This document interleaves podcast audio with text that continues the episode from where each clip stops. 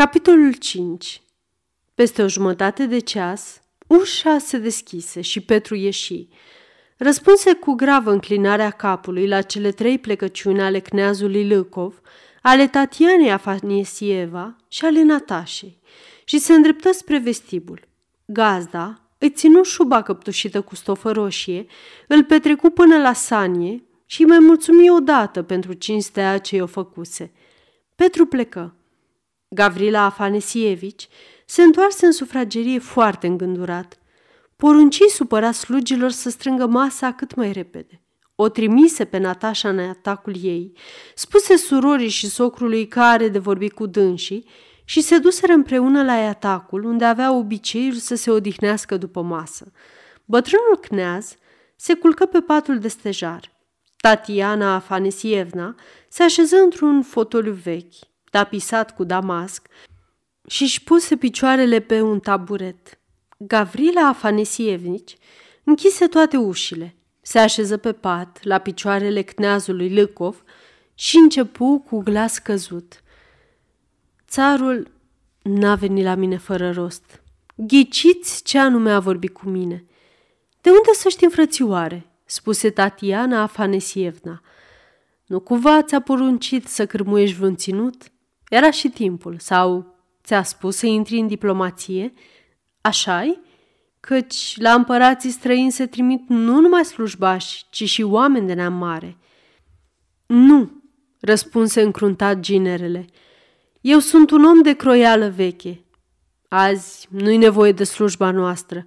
Cu toate că un nobil praloslavnic rus face mai mult decât începătorii din zilele noastre, decât toți brutari și venetici ăștia. Dar asta e altă treabă. Atunci, despre ce a binevoit să vorbească atâta timp cu tine, frate? întrebă Tatiana Afanesievna. Nu ți s-a întâmplat oare vreun rău? Doamne, ferește și apără!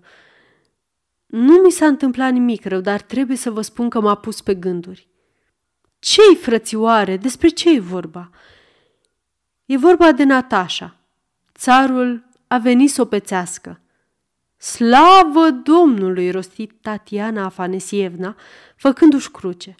Fata e de măritat și cum e pețitorul, așa și ginerele dă, Doamne, dragoste și înțelegere, că cinstea e mare. Cu cine vrea să o mărite țarul? Hmm, făcu Gavrila Afanesievnici. Cu cine? Asta e. Cu cine? întrebă și cneazul Lâcov, gata să adoarmă. Ghiciți! Frățioare dragă, răspunse bătrâna. Cum putem ghici?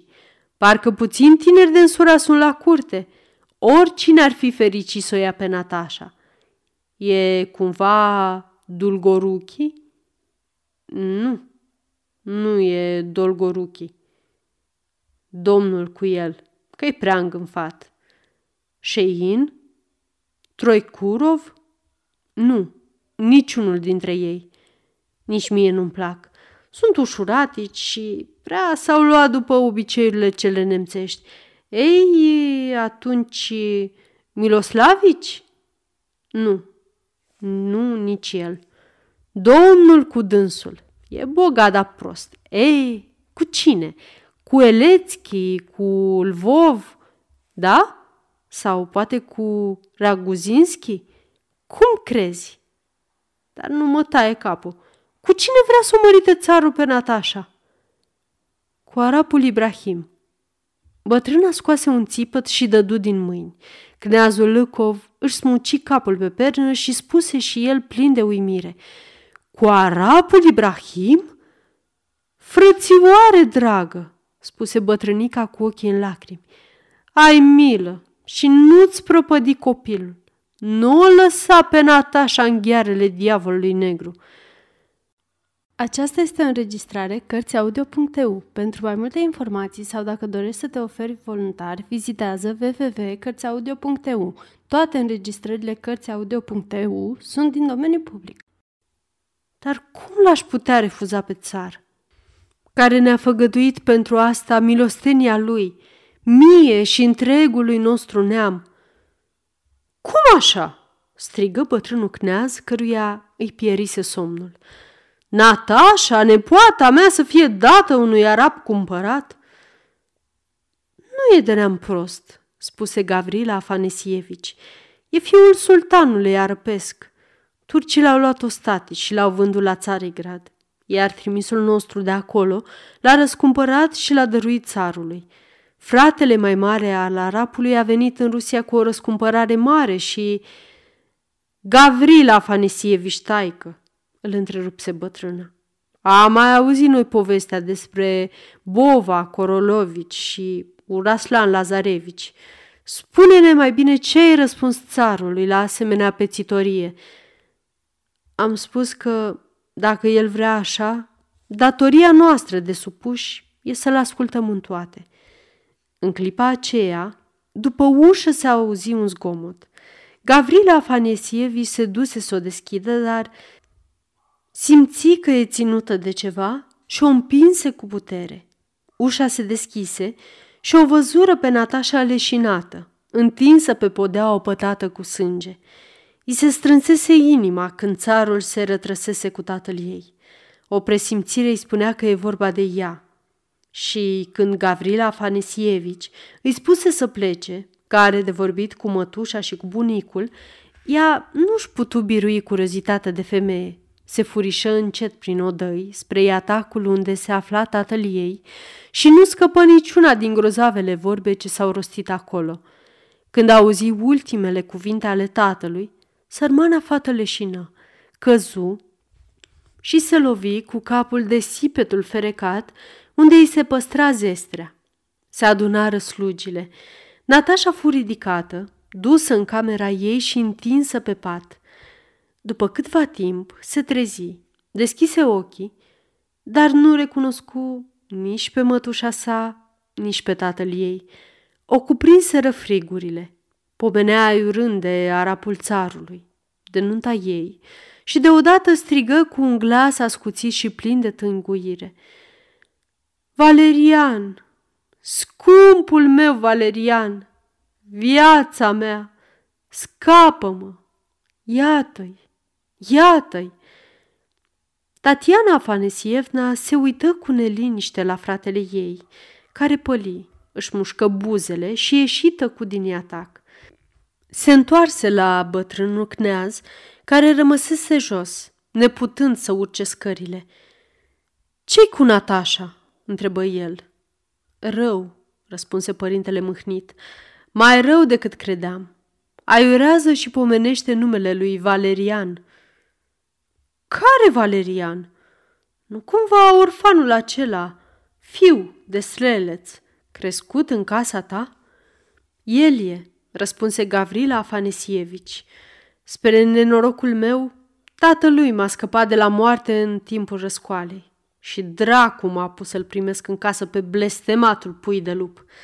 Acum doi ani, când am fost luat în armată la cererea lui, Natasha a izbucnit în plâns, luându-și rămas bun, iar el stătea ca o stană de piatră. Am bănuit ceva și am spus surorii mele, dar de atunci Natasha nu l-a mai pomenit și nu s-a mai auzit nimic despre dânsul. Credeam că l-a uitat, dar se vede că nu. M-am hotărât. Are să se mărite cu arapul. Cneazul Lăcov nu s-a opus, căci ar fi fost de prisos. Pleca acasă. Tatiana Afanesievna rămase la căpătăul Natașei. Gavrila Afanesievici trimise după doctor. Se închise în odaia lui și peste casă se lăsă tăcerea și tristețea. Neașteptata pețitorie îl uimi pe Ibrahim cel puțin tot atât cât îl uimise pe Gavrila Afanesievici. Iată cum s-au întâmplat lucrurile. Într-o zi, în timp ce lucra cu el, Petru i-a spus Văd, frate, că ești cam abătut. Spune drept, îți lipsește ceva?" Ibrahim îl încredință că e foarte mulțumit de soarta lui și că nu dorește alta mai bună. Bine, dacă ești abătut fără nicio pricină, știu eu ce leacă ți trebuie. După ce îi sprăviră lucrul, Petru îl întrebă, Îți place fata cu care ai dansat menuetul la recepția trecută?" E foarte drăguță și mi se pare modestă și bună. Dacă e așa, îți voi face cunoștință mai de aproape. Vrei să te însori cu ea? Eu, Maria ta? Ascultă, Ibrahim, ești singur aici, fără rude, străin pentru toți, afară de mine. Ce-ai să te faci, sărmanul meu negru, dacă mâine poi mâine mor? Trebuie să-ți găsești un rost, cât mai devreme, să-ți găsești un sprijin prin noi legături, să te apropii de boierimea rusă. Țarul meu, sunt fericit că îmi dați ocrotirea și mila maestății voastre. Să dea Dumnezeu să nu trăiesc mai mult decât țarul și binefăcătorul meu. asta e tot ce doresc. Și dacă aș vrea să mă însor, ar vrea oare fata și părinții ei? Înfățișarea mea... Înfățișarea ta? Prostii! Nu ești un om vrednic? Fata trebuie să asculte de părinți. Să vedem ce o să spună bătrânul Gavril Rjevski când am să o cer chiar eu în căsătorie pentru tine. După aceste cuvinte, țarul porunci să-i se pregătească Sania și îl lăsă pe Ibrahim adânc îngândurat. Să mă însor, se gândea africanul.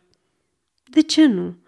Oare sunt sortit să trăiesc în singurătate și să nu cunosc bucuriile și datoriile sfinte ale fiecărui om, numai pentru că m-am născut la o anumită latitudine? Nu pot spera că voi fi iubit. Vorbe copilărești. Parcă se poate crede în dragoste. Parcă poți să o găsești în inimă ușuratică. Renunțând pentru totdeauna la rătăcirile plăcute, mi-am ales bucurii mai trainice. Țarul are dreptate. Trebuie să mă gândesc la viitor. Căsătoria cu tânăra Râjevskaya mă va uni cu mândra nopilime rusă și nu voi mai fi un venetic în noua mea patrie. Nu-i vă cere soției să mă iubească. Mă voi mulțumi să-mi fie credincioasă, iar prietenia voi ști să o câștig prin constantă delicatețe, încredere și îngăduință. Ibrahim voi să se apuce de lucru ca de obicei, dar gândurile luară drumul închipuirii. Lăsă hârtiile și ieși să se plimbe pe malul nevei. Deodată auzi glasul lui Petru. Se întoarse și îl văzu coborând din sanie și îndreptându-se spre el vesel. Îl luă de braț. S-a făcut frate. Te-ai logodit. Mâine să te duci la socru tău, dar ia seamă, să-i fi pe plac mândriei lui de boier. Lasă Sania la poartă și treci prin curte pe jos. Vorbește despre meritele lui, despre neamul lui și va rămâne încântat de tine. Iar acum, continuă țarul, ridicându-și bastonul, du-mă la vicleanul acela de Danilici. Trebuie să-i cer socoteală pentru poznele făcute. Ibrahim îi mulțumi din inimă pentru grija părintească. Îl conduse până la minunatul palat al cneazului Menșicov și se întoarse acasă.